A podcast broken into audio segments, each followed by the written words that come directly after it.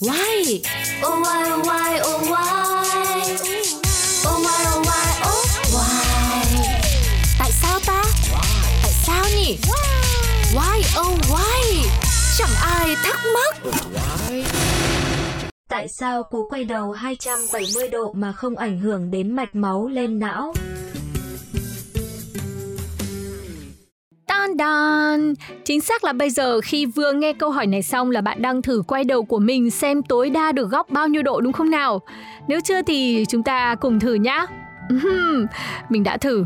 Và ôi chao ôi, cái căn bệnh cổ vai gáy của dân văn phòng và người học tập và ngồi nhiều mà, nó khiến cho cái cổ của chúng ta đau buốt khi bị giãn cơ, phải không nào? Và tối đa như mình đang thử đây thì được khoảng 90 độ hoặc hơn 90 độ một chút xíu thôi với ai có cơ thể cực kỳ mềm dẻo cổ của chúng ta và của muôn loài với diện tích rất nhỏ thường thuôn vào so với cơ thể bên dưới như là kiểu nút thắt cổ chai vậy đó.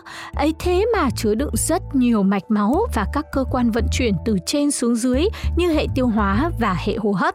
Nếu ta cứ cố quay cổ và vặn cho nhiều thì chẳng phải là sẽ làm cho mạch máu bị xoắn lại, gây tắc nghẽn hay sao? Thế thì tại sao loài cú lại có thể quay đầu đến 270 độ, quay ngược cả về phía sau như vậy nhỉ? Chúng ta cùng tìm hiểu nhé. Bộ cú là một bộ chim săn mồi, thường sống đơn độc và săn mồi vào ban đêm.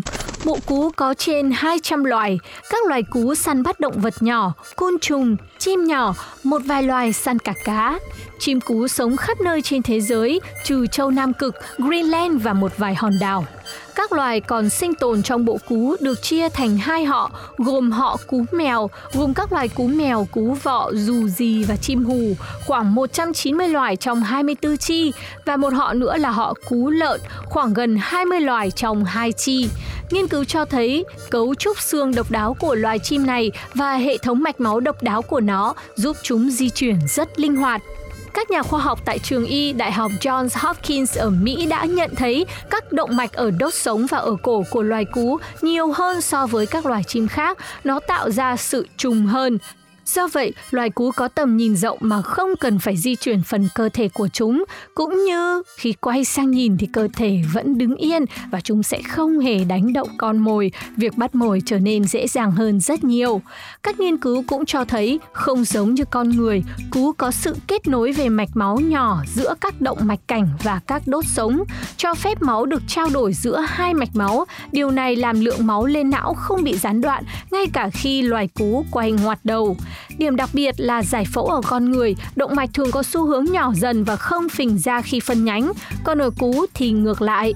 Các nhà nghiên cứu cho biết hoạt động co bóp của những chỗ phình ra chứa máu như vậy giống như sự trao đổi cho phép những con cú phân chia máu để đáp ứng với các nhu cầu về năng lượng của bộ não và đôi mắt to của chúng trong lúc chúng quay ngoặt đầu.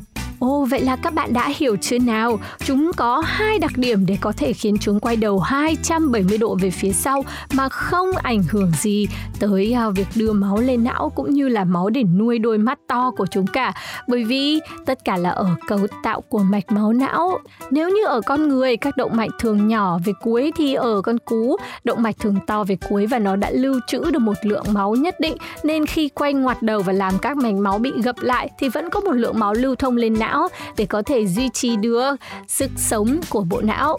Và còn một việc nữa đó chính là các cái mạch máu nhỏ nối hai động mạch chủ với nhau sẽ làm cho chim cú có được sự luân chuyển giữa các mạch máu và nó làm cho việc quay đầu trở nên dễ dàng hơn rất nhiều, không bị ảnh hưởng gì cả Tại sao loài cú lại có được một đặc ân như vậy nhỉ?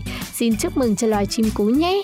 Và chúng ta sẽ cùng đến với những điều thú vị ở những phần sau của chương trình YOY. Xin chào tạm biệt và hẹn gặp lại!